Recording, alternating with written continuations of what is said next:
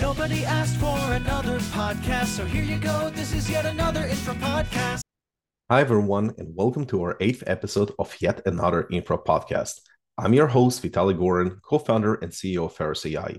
We're lucky to be joined today by Jamin Ball, partner at Limiter Capital, Steve Kamman, research analyst at King Alpha, and Alex Clemmer from Moment.dev.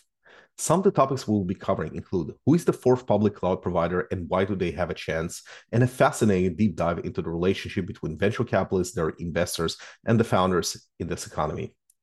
Hope you enjoy. Steve, you spend many days tracking the public cloud market, and it seems that everyone thinks that the market had been settled around Microsoft, Amazon, and Google. But you think that there is a real contender in the space. Can you tell us who that contender is and why do they have a chance to challenge the incumbents? Yeah, and the company's Cloudflare, in full disclosure, I own a ridiculously, dangerously large quantity of it personally, which has been very painful for the last year. Felt good the year before. So I do believe Cloudflare, and they've said themselves that they're building the 4th cloud. And I think they are building the 4th cloud. In fact, I think it's already there if you see it. Maybe to answer that more directly, if you'd asked me 4 years ago, I would have told you that Amazon, Microsoft, and Google own this market. They have it completely locked up. There's no incremental space. We're done. And what I'd say more than anything is they found what was, in retrospect, an obvious, completely unexplored and very massive market space in sort of the network sea that surrounds the clouds, if you think of them as continents. And they dominated, mostly because no one else thought to build there. There are some really promising startups out there that are doing some really interesting stuff. I can talk about them, but right now Cloudflare is in the position where AWS was a few years ago, which is not only do they dominate the market, they're actually defining the market. Now, I'm the first to tell you, thinking I was a cloud expert, I simply didn't think existed 4 years ago. So Alex, I would love to hear your thoughts as well. I actually have a question, which is, I'd be curious to hear what properties of Cloudflare distinguish it relative to the other vendors in the space of new infrastructure products that is coming up that are either going to be public or are already public. So it seems to me that there are actually a lot of infrastructure companies that are going to be public companies. So there's like a bunch of search companies, like Algolia is probably going to be public at some point. I'm guessing Sourcegraph, if they continue, at least as they were doing a couple of years ago, is probably going to be public. Temporal, I think, has a real shot at being public. And it seems to me that it might be the case that there are a bunch of companies in the infrastructure space that are going to be public. And I'm curious, like, why is Cloudflare different from a Temporal or an Algolia or something? Is it just that there's like a horizontal aspect to the business? To be honest, I've never thought of Cloudflare in the context of those companies. But what I see is Cloudflare is building, and where I would compare it more to an AWS, is a general purpose compute platform. We offer storage, we offer compute, and we offer network. And it's at that level they're building, not at the application level, which is where you see all the announcements. What they're really trying to build is a, hey, come build on us model in the same way that an AWS did. And so in that, I would see more of the competitors being like a Fly.io and Deno. And there's one other that my name is slipping out of my head. And in that context, what I'd say is Cloudflare is simply so much further ahead. Admittedly, there's also the dying donkeys of Akamai and Fastly, but we can leave those aside. We're trying to build the same thing. Akamai's been trying to build the same thing for 20 years. But that kind of general purpose, network-centric, first server you hit platform is where I think the value lies. And so that's where I would place them. And in that context, Cloudflare simply just has scale and actually running code on it in a way that none of those other players have in either the size or the breadth. I guess my question is really about partially about what the nature of being a cloud provider is. And to me, being the distinguishing characteristic of infrastructure platform is that you have consistent tools for driving consumption on the underlying platform. When you think of public clouds, that we think of mostly consumption-based pricing and ways to drive consumption to the underlying platform. And so you think about AWS, it's 70 or 80% of their business is not actually direct EC2 or S3 consumption, probably, I'm guessing. Maybe that's wrong, but it's a large amount of it is consumption driven from higher level abstractions that sit on top of the platform. And the thing that I think is interesting about the public cloud market is that there's more than one way to drive consumption to the underlying platform. And if you go look at Google Cloud, I think Google Cloud looks a lot more like Snowflake to me, where you have a fairly limited number of higher level services that drive consumption to the underlying compute, but you have a lot of consumption of BigQuery. And so you look at something like Snowflake. Snowflake has very similar characteristics, but it isn't like a general purpose compute offering, right? Like it's a data warehouse. And I think superficially, it seems like it does have a real shot of competing head to head against the big two like Azure and AWS. But what Snowflake and BigQuery prove is that there are other ways to have a consistent infrastructure platform that you drive a lot of consumption to. And my question is, in the future, are we going to see other platforms like Temporal or something where there is a massive amount of consumption driven to the underlying platform, but maybe not as horizontal an offering? I guess I'm wondering, like, is Cloudflare really particularly unique in that sense? Yeah. And I think we come from different premises, and you might be right, and I might be right. It's blind men and the elephant. I ended up covering AWS and GCP and all those guys back when nobody else cared about them. They started with EC2 and S3. And my understanding is still that 70, 80% of the business is just plain vanilla EC2 and S3. And they're desperately trying to sell you the higher value added services like Redshift and Aurora and databases and Kinesis and all this stuff. And they're seeing some progress on that. But right now there's a whole lot of, we'll just buy your plain vanilla compute and or storage and use it ourselves. So I see them coming up from that space and growing up from that. And then the applications came second. If that's the narrative I'm applying, then what I'm seeing is a similar ramp with the Cloudflare. And I don't really believe that because Amazon didn't launch a database and then sell cloud. They launched cloud and sold database. And so I think if you're coming from the bottom up, what you're then doing is create a general purpose infrastructure platform, and then you sell from there, and you hope essentially that eventually other people's creativity on building on it, Snowflake being a really good example. And the EC2 guys and S3 guys love Snowflake. Okay, Redshift doesn't like Snowflake, but Amazon doesn't care. They're making great money on the EC2 and S3 side. I think that's more the model that I'm seeing evolve here. And that's what I would consider a cloud, but we could have different definitions. Jamin, I would love to hear your thoughts as well on the topic. I would say at a high level, one thing that I'm pretty excited about is seeing a new S3 EC2 emerge, right? We have the public cloud. I think of those as the centralized version of the S3 and EC2, where the Cloudflares or Flyings of the world, right, are more of that distributed cloud, right? The distributed S3 and EC2. Obviously, Cloudflare is much further ahead in that. But why I get excited about that is when we think about edge, why it's better, generally you think of performance. And then the natural question is, okay, what situations matter where you really need that latency or it really matters? And I think what we're starting to see is, given the choice, why wouldn't you want something that's more performant, that's closer to the end users and all of that? I'd say the interesting thing that I see with Cloudflare's approach, it reminds me a lot of kind of the AWS approach, which is the kind of the tool for many, right? And I would say the knock or the benefit on Cloudflare is that it's much more tied to the Java ecosystem and the Java runtimes. And if you want to build with Workers or with their edge functionalities, you kind of have to build within their constraints. And what they'll say is the constraints that we built serve kind of 80% of the market. And it's the long tail and the vast majority of use cases of what you'd want to do, you can do with us. Someone like a Fly would say, okay, what about anything you could put in a container? What if you want to run some TensorFlow, PyTorch, computational heavy workload? Like that's hard to do in something like Cloudflare. So what gets me excited is that you have solutions like Cloudflare who are giving tools to developers to build for the masses. And then you have cutting edge players building more of that specialized functionality that might sound niche today, but is something that will grow. So I'd say overall, I'm excited about the possibility of more of an edge S3 and EC2, like whatever shape or form that. I will violently agree with that and then expand it, because I think this is where the cloud market itself as an ecosystem is evolving in some really interesting ways. Let's just take AWS so I can just talk about one thing. AWS must serve all workloads. So they, in a weird way, have an obligation of service to anything you bring to AWS. They have something that they will offer to serve it. To your point, Jamin, if you're one step forward in the network, and you could be a Cloudflare, you could be a Fly.io, you could be one, you can then choose to serve a subset.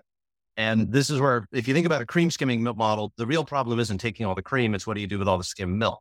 So I'm going to come in, I'm going to look at this packet. I'm going to decide whether I want to do something with it. I'm going to store it. I'm going to process it. I'm going to do something with it, or too hard. Not my thing, not specialized for it. I don't optimize for it. Boom, do it at AWS. And the beauty of it, and I don't want to, because AWS is going to make good money off of that offer as well, is what I don't have to do as the second actor in this market is serve all workloads. AWS back in the day really had to replicate that core on-premise data center, and they had to do everything. Cloudflare can optimize around JavaScript. To your point, other people can say, look, I can run Python very well at the edge. And Cloudflare can say, hey, dude, don't do Python. That's fine. And you can start to see that model evolving. The key thing is because those markets are individually fairly large chunks, there's a pretty solid business, particularly if you want to look at the web presence space. And then as the whole thing evolves as an ecosystem, there's kind of space for everyone to eat off. That makes sense. Steve, we have to talk, I feel, about the kind of Achilles heel of AWS that really, I feel, Cloudflare is attacking. And those are the outrageous egress fees. And I think they did a very smart job on like really taking the one thing that everyone complains about and probably make a compelling case about why should you use Cloudflare instead of AWS. Can you talk more about that? Yeah. And it's funny because when I talk to investors, which I do, because that's what I am, they all look at the kind of published per gigabit pricing in Cloudflare, and R2 is 35% cheaper than S3. And that's about as far as they get. To your point, if you talk to anyone who actually runs a website, they could care less about the per gig price. What they care about is egress fees, because that, as the transit of data in and out of AWS, or more importantly, and Corey Quinn had a brilliant graphic on this recently of just all the ways that AWS will charge you a network transfer fee, even as you move around within the AWS ecosystem. And this is just as true. Google charges network transfer fees. All these players charge network transfer fees. And so as you move data around, because they have so much data, they're trying to damp all that movement around. That all adds up. Cloudflare R2 has zero egress fees, zero transfer fees. And in theory, at least, especially once they get it fully stood up, it operates globally. So you look at that and you say, great, I'm paying a per gig price and that's it. Whereas with an AWS, you're first of all paying some pretty egregious fees for every time you move the data. And secondly, it's a non-predictable number because I don't know until my traffic comes in how much that number is going to be. One company I know of does AI models. It's a decent sized download. It's a 70-cent tax every time customer does a download. And if you're thinking on a retail context, 70 cents is meaningful gross margin, 70 cents per transaction bang. More importantly, if I take that out, I've transformed my economics in some really profound ways. So I do think there's an offer there. I also think the other mistake I think people are making is assuming that I need to adopt Workers in order to adopt R2. And Workers is Cloudflare's compute platform. And this wasn't true of Amazon. People just dump stuff on S3 without adopting EC2 back in the day. It's equally going to be just as true, which is I can dump stuff into R2 without adopting Workers or without paying any attention to Workers. I'm just using it as a transparent, low cost, no egress fee option relative to S3. And then I will make one final point and then I will shut up. I think the other mistake that people are making, and the last Cloudflare call I had, this AI company shows up out of nowhere and is now their largest R2 customer. And this was just as true for AWS, is as a Cloudflare, you have no control over what customer is going to show up and how much data they're going to dump into you. Your only job is to buy more hard drive. Now, that's bad if you don't get awareness, don't get demand. But the flip side of that is no salesman needs to go out and shake the trees to get the next incremental petabyte to show up. Once you're on, and that engine takes off on its own. And particularly back in the early days of AWS, S3 just exploded because, wow, cheap storage and more importantly, on-demand storage. And that was just a really valuable proposition when the guy who's running the data centers, yeah, I can get you more disk space in 6 months, drop me a call. So put that all together and there's this weird opportunity for a jailbreak. We'll see if it happens this year or next, but that's the dynamic you're seeing underneath it in Cloudflare that doesn't have much to do with the software of the application. It's super low layer, super infrastructure. So Steve, do you think that the sort of mismatch in price on egress is a structural advantage for anybody trying to enter the cloud market? And do you think this is a persistent enough advantage that Cloudflare will be here until they take a significant amount of market share? Or do you think this is something Amazon can actually correct for at some point? Yeah. And here I am making this up and I don't even play an engineer on TV. So take this for some guy just guessing. But my belief is that those egress fees, because notice they're charged by all the clouds. And yeah. Google last year actually put in this really unpopular inter-region transfer charge, which they had not previously charged. I think that's more of a demand management function than it is a rapacious pricing function. And so to answer the question the other way is someday out there when R2 is holding exabytes of data, I think Cloudflare will have to figure out a way to make sure that R2 doesn't get so big that they also don't have to charge egress fees. The good news is exabytes of data is billions in revenue. And so I'm not so worried about that, but I do believe that over time, R2 ends up a relatively premium hot storage option. And then the colder storage, which is where the data volumes lie and where you really need to tamp things down. That's where I think you'll start to see that continue to stay in the cloud. So there's plenty of room for everybody here. You want to think about that egress fee as like a toll on a bridge. I always use GW Bridge. Like if there's too many cars in Manhattan, I raise the tolls on the GW Bridge. Okay, maybe I'm doing it because New Jersey is greedy or the Port Authority is greedy, but realistically, I'm also doing it as a traffic control function on how many cars can fit in Manhattan at a given time. And I believe, with no evidence, that's where the egress fees really are. So I think it's interesting because I think the way that Amazon prices primitives very much locks it, it seems to me, into a specific way of doing business. Because if you change the pricing of something like S3 or EC2 at its core, you're changing the fundamentals of the businesses that sit on top of it, which in Amazon's case is a very large number of businesses. For me, the questions for Cloudflare is like, is there a strategy of pricing these primitives something that is fundamentally long-term viable for them? And if it is, then I think they have a real shot of selling into the market in a slightly different way and capturing a bunch of share in that market. I think thinking about the way that you and Jamin are talking about this, I think one of the things that's interesting is the way that you describe the public cloud offerings and what is exciting to you makes it seem like you are excited about cloud as an index on the business of the internet. And I think there's another view, which is kind of interesting to consider, which is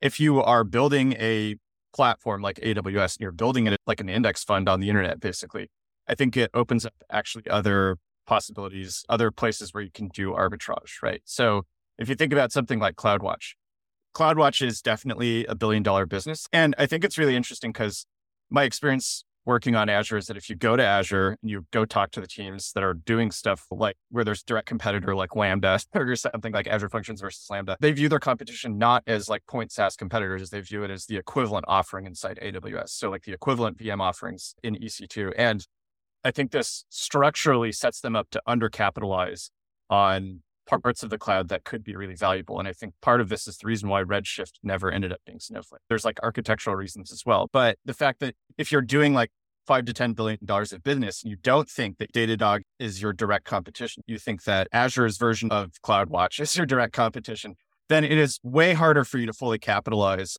on that market in the same way that Datadog is. Another way of viewing competition in the space is that there's a different kind of infrastructure company that's not an index fund, which is building parts of the cloud, which are themselves extremely valuable, like Datadog and Snowflake, and are efficient at driving consumption on that underlying platform.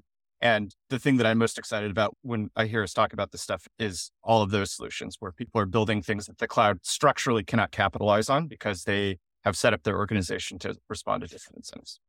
I think I can cut to the chase in terms of where, because I actually agree with everything you said, but I would put that up at kind of the SaaS layer. Snowflakes of the world and the CloudWatch of the world and the Datadogs of the world, where I'm selling you an application that runs on the cloud.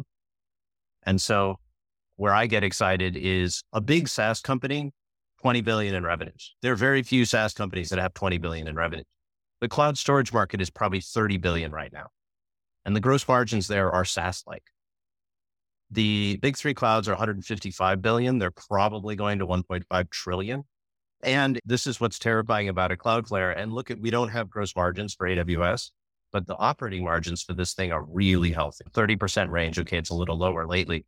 The scary thing about that model is I am looking at, okay, I'm off by 30%. I'm looking at $1 trillion in revenues at a 30% operating margin. I don't care how big your SaaS offer is. You're just a drop in the bucket. And so the total profit stream down there is insane. And then the second point that sort of flows on from there, and this is my kind of a returning to the IBM mainframe model, is then look at AWS as an indicator here. Proprietary chips, proprietary hard drives, proprietary network. The whole model is centralizing into something that only exists within AWS. And as they get better and better, the old enterprise on-premise model doesn't get better at the same rate.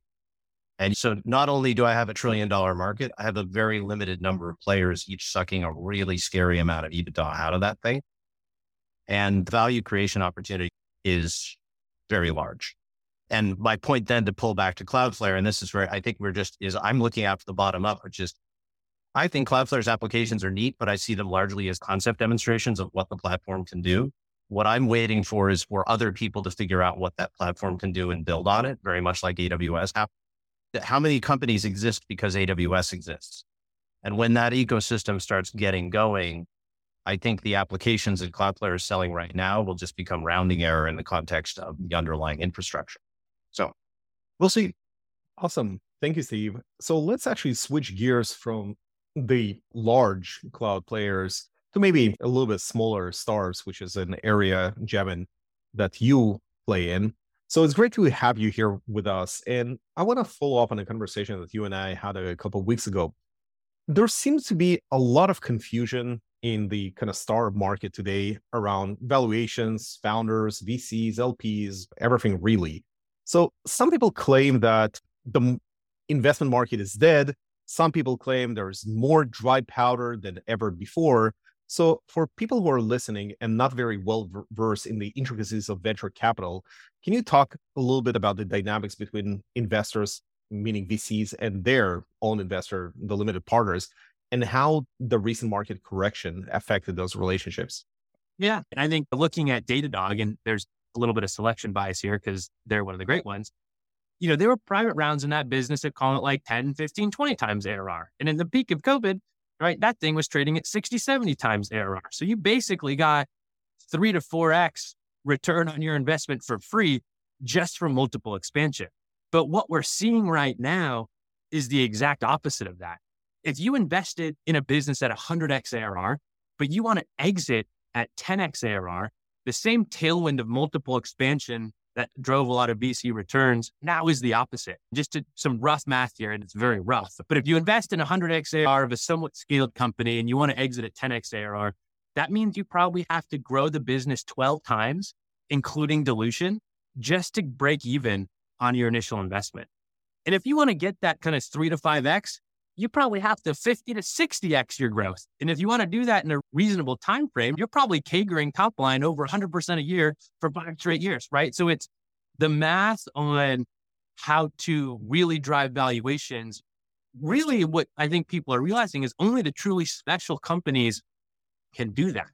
And so what you have right now is a lot of companies who are currently sitting on really high valuations, even after they've grown a year after the round. And so you have this dead zone where a lot of, and again, sorry, I should have contextualized this. A lot of my time is at that series B, C stage, as opposed to super early seed venture. So that's where a lot of this context is coming from. But the reality is if you see a company sitting on 40, 50X multiple with, that's what the last round post was, you better believe it's a very special company if you're going to exit the business with 80% multiple traction. And so you have a lot of folks on the sideline realizing and saying, it's hard to make the math work. The math can really only work for the special companies. So that's kind of like the making money. But then there's the other, just more of the human element of like, how can we be a good partner to our LPs? And so if we think about our, right, maybe they allocate, take a classic endowment or pension fund, maybe 20% of their capital is in a venture asset class, maybe 20% is in private equity or buyout, maybe 20% is public markets, 20% in credit, whatever it is. I'm making up those numbers, but it's a basket of assets with venture being one of them. The reality is that a lot of those groups are hurting now, right? They've lost a lot of money over the last kind of call it 18 months, like most folks have, and they're hurting a little bit. Some might even be like distressed. And so how LP commitments work to venture capital funds is an LP might say to us, hey, we're going to invest $20 million in Altimar. What that doesn't mean is that they're wiring us $20 million when we close our fund, like a startup would have, right? We invest in a series B, we wire all of that money up front. How it works for venture capital commitments is that LP has committed 20 million to us, and we will call that capital. We will ask them for that money over the life cycle of our fund. So maybe we invest 10% of our fund into a startup. We will then go call 10% of everyone's commitment to fund that single investment. So the LP who gave us $20 million, we will go say, we're going to call 10% of the capital to make this investment. Can you wire us $2 million? And so the point of this being, they will fund us on a timeline. All LPs traditionally will build a cash flow model that says, okay, I expect all of my capital to be called over a 3-year period, right? So you build a cash flow model that gives you 3 years of runway to fund that commitment. What happened over the craziness of 2020, 2021 is funds compressed their deployment period. And so if an LP was planning to deploy over a 3-year period, But instead, it was all cold in a one-year period. All of a sudden, you're in a cash crunch. And so that has broadly happened where a lot of LPs are in a cash crunch because funds were called very quickly at the same time as the other asset classes that they've invested in have gone down, and they're kind of hurting, right? And so the last thing that we want to do as a good partner to our LPs is say, you know what?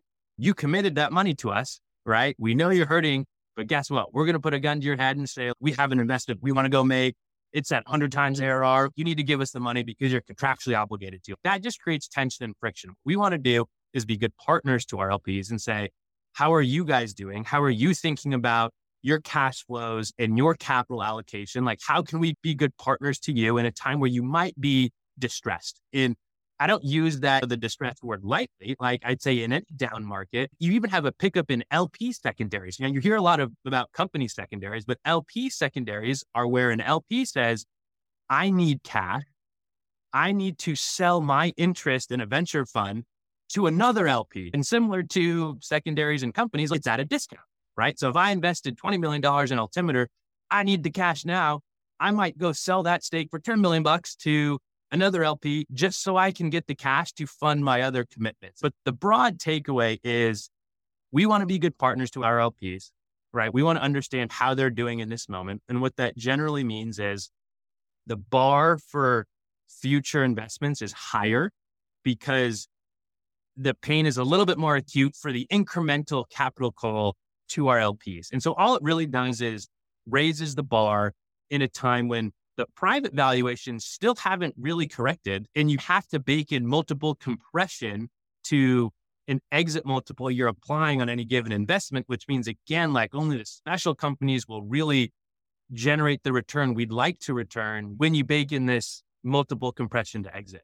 So I think this idea of communicating to your LPs about what their constraints are and like trying to proactively be a good partner is a really interesting framing. I think it's interesting that you never hear entrepreneurs talk about like, how do you be a good partner to the people that are giving you money, which is like the investors like you. And I'd be curious to hear from the entrepreneur's perspective, you have a change in the way that these capital markets work. It seems to imply like a change and sometimes probably a very drastic change in the operating characteristics of the businesses. And I guess beyond the usual aphorisms that you should like cut, spend, and be more efficient in your growth, I'm curious to hear like, what are the things that you would expect from entrepreneurs? What are the ways in which you expect those businesses to change in order for them to be good partners to you?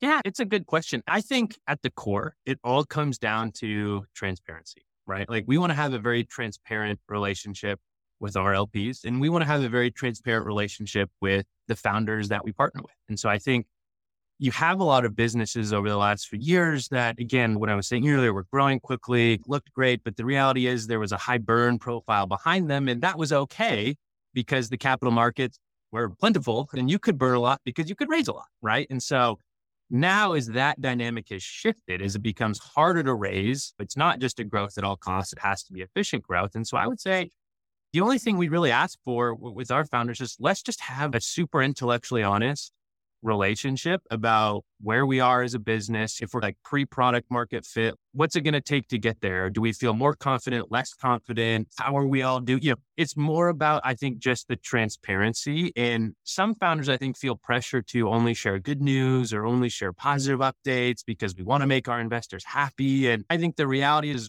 we think longer term than that. It's like, we don't need short-term updates. Let's think about how we need to optimize the business over a 5 to 10 year arc. And a lot of the times that means sharing a lot of bad news and really maybe only spending time on the bad news and making a lot of hard decisions. Because I think, look, like in the venture ecosystem as well, it became hard to be the other voice in the room, the voice that said maybe the contrarian things or the hard things. It became such a founder-friendly world, where as an investor, you never wanted to go against the grain and say, hey guys, I think things aren't working. Like, you need to think differently. It's more of being a cheerleader versus a partner. And so in the same way, like we want to be the hard voice in the room or say the things that might not be easy to say, you know, we also want our founders to tell us, be proactive about that so that you don't really have to pry for it or ask for it, but it feels like everyone kind of is on the same page with the same set of information. Yeah, I think it does basically answer the question of when you view relationships with LPs as fundamentally a partnership. You view relationships with entrepreneurs as fundamentally a partnership. And I think it's really interesting to contrast the two. They're One other thing too is I think what is a lot of companies have a lot of cash. They have 4 or 5 years of, and I would say the conversation that we want to have with all of our companies is just because we have that cash doesn't mean we need to spend it, right? Just because we as investors have that cash from our LPs doesn't mean we need to invest it. It's why you see companies like Microsoft, who's generating tens of billions of GAAP net income, talking about laying off 10,000 people or reducing their headcount by 10,000 people, right? Just because we have the cash doesn't mean we need to spend it. And so for companies, what we want to believe and what we really want to align on is just because you have 3, 4, or 5 years of runway doesn't mean it needs to be spent inefficiently working on 4 or 5 different products. It's like, let's align on what's mission critical. What is the first, second, and third most important goals that we have as a business for this year, whether that's on product, whether it's on market, whether it's on something else. And let's make sure that we are focusing on our capital expenditures on those 3 things, because like right now, that's all that matters. Let's be essentialist. Let's focus on a few things that matter. Let's not go too broad. I'll pitch at a thought, which is if you change the words, everything you said pretty much applies to public markets as well. What I would summarize is there's all these weird structural constraints to investing at a time like this, when to get onto the main point, objectively, you and I know it's a phenomenal time to be putting money to work, but yet because of the way the money machine is structured exactly at the time when you should be out there throwing money in at low valuations and picking up all these things, there are all sorts of people pulling money away from you and everybody's talking about cost cutting. And this is the irony of how all of these markets work is they're inherently pro-cyclical. And so you can stand up and say, we want to be counter-cyclical, but the world literally will not structure itself to allow you to do that. The only other point I'd make, and it really burns my brain, is the valuations, to your point, we were trading at 60x revenues, and this is insane, and the valuations are nuts. If, and I could well be wrong, but if we're looking at a $150 billion industry that's going to $1.5 trillion, all of those valuations are going to look stupid cheap. And the valuations today are going to look extra double super stupid cheap.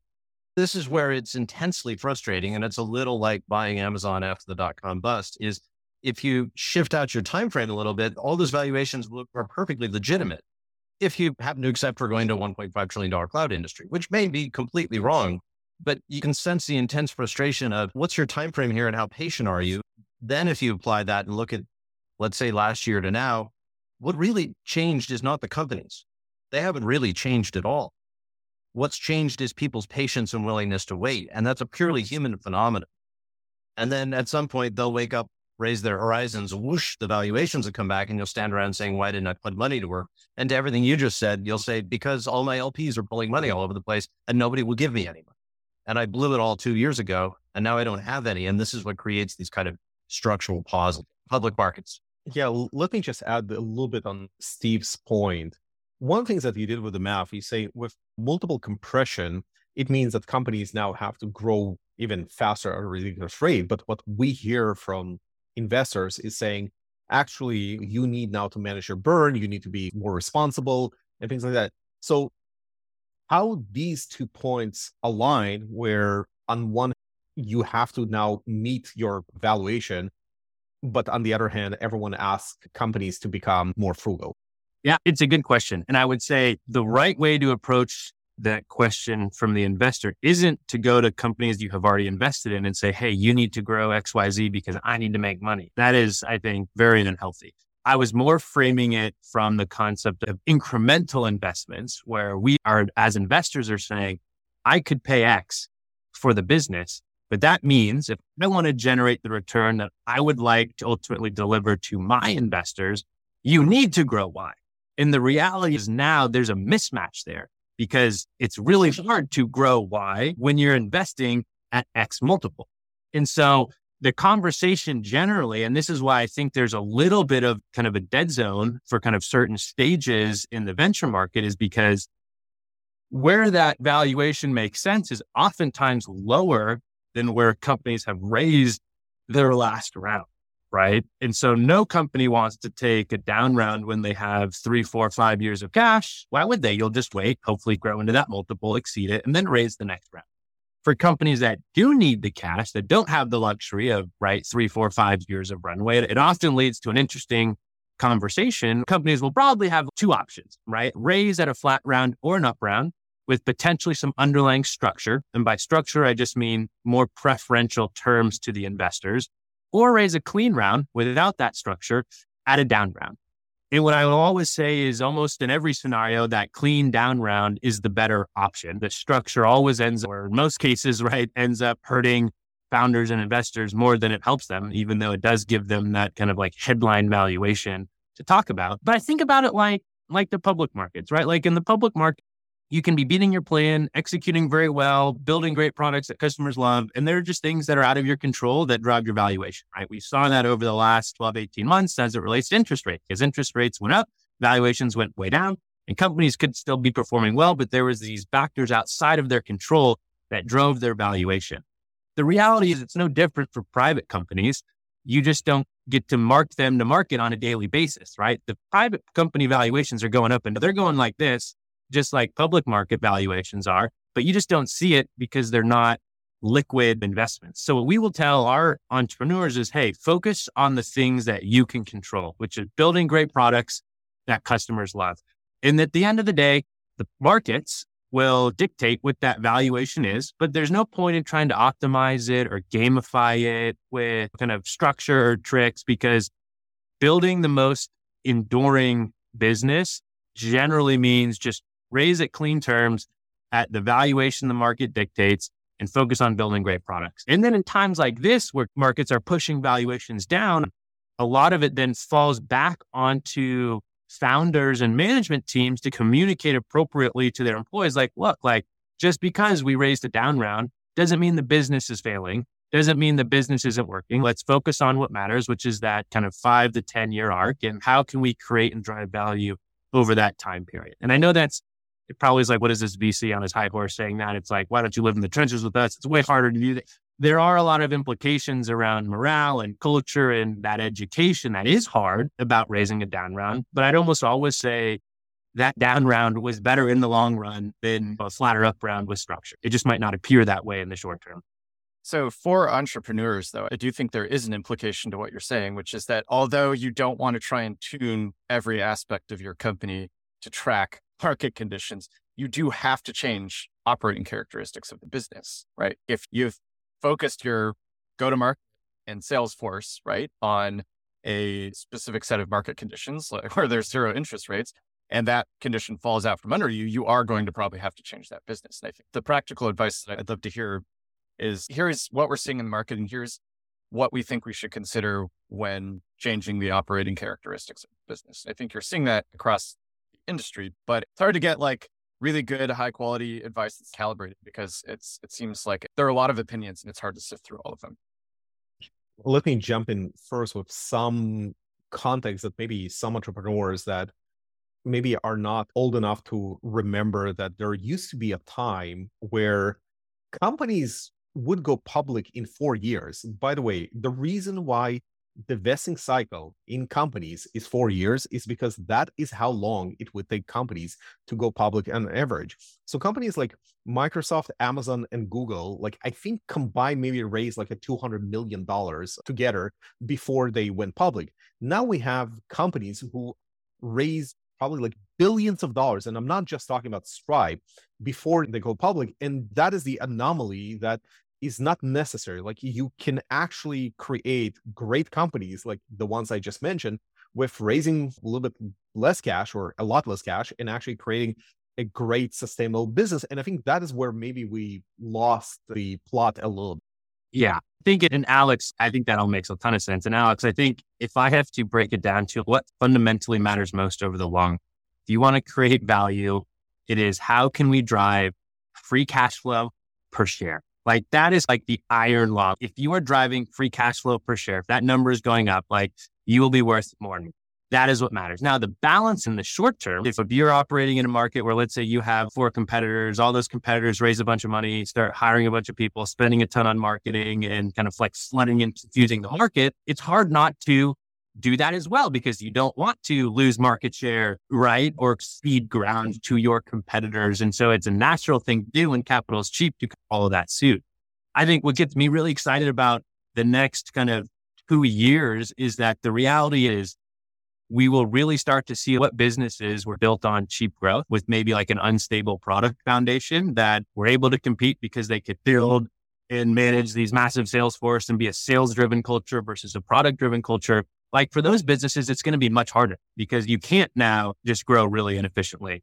And again, if you don't have the leading product, you try to be efficient, like that will really hurt your growth. And for those companies, it will be harder to raise. I think people look at Uber and Lyft, right? Like Lyft can compete when capital is really cheap and you can offer all these great discounts. But like now it's time to say, okay, who actually has a good business?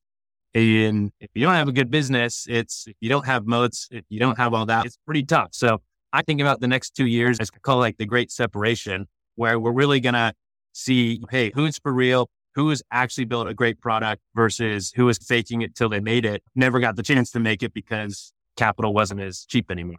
Vitaly, I actually wanted to go back to what you were saying. And from the public markets perspective, the dynamic that I would put it is, we're all pretty pissed off about it, is back in the good old days, you'd run for 4 years, raise a couple $100 million, and then we'd IPO and pick up the capital to grow from there. And that would allow us to get in on the ground floor. Now, for a variety of regulatory changes, some of which are pretty sketchy, we can keep these things private for much longer because everyone saw, wait a minute, we're IPOing it here and then we're losing all that fat return. So now what you're seeing is almost the opposite, which is like Stripe, which has been private for 10 years now, I think, is all these companies are essentially going well past what would have been an IPO stage. And a bunch of people are privatizing the gains on that before anybody out here in boring old public markets land gets a shot at it. And now we have funds, big public market funds that can do these investments before they go public.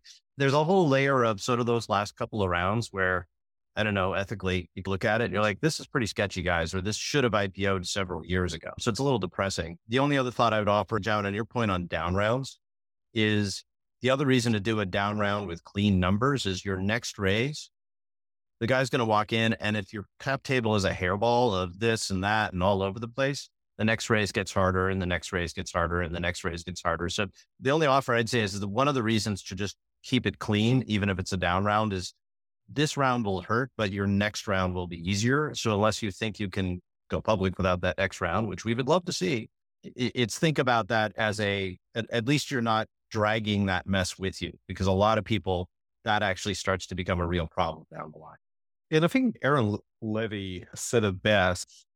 If you can't stomach a down round, you're not ready to become a public company CEO, because that's a daily occurrence there. And with that, maybe we can end the episode for today. Steve, Jamin, Alex, thank you so much for joining us today. It's been a great conversation.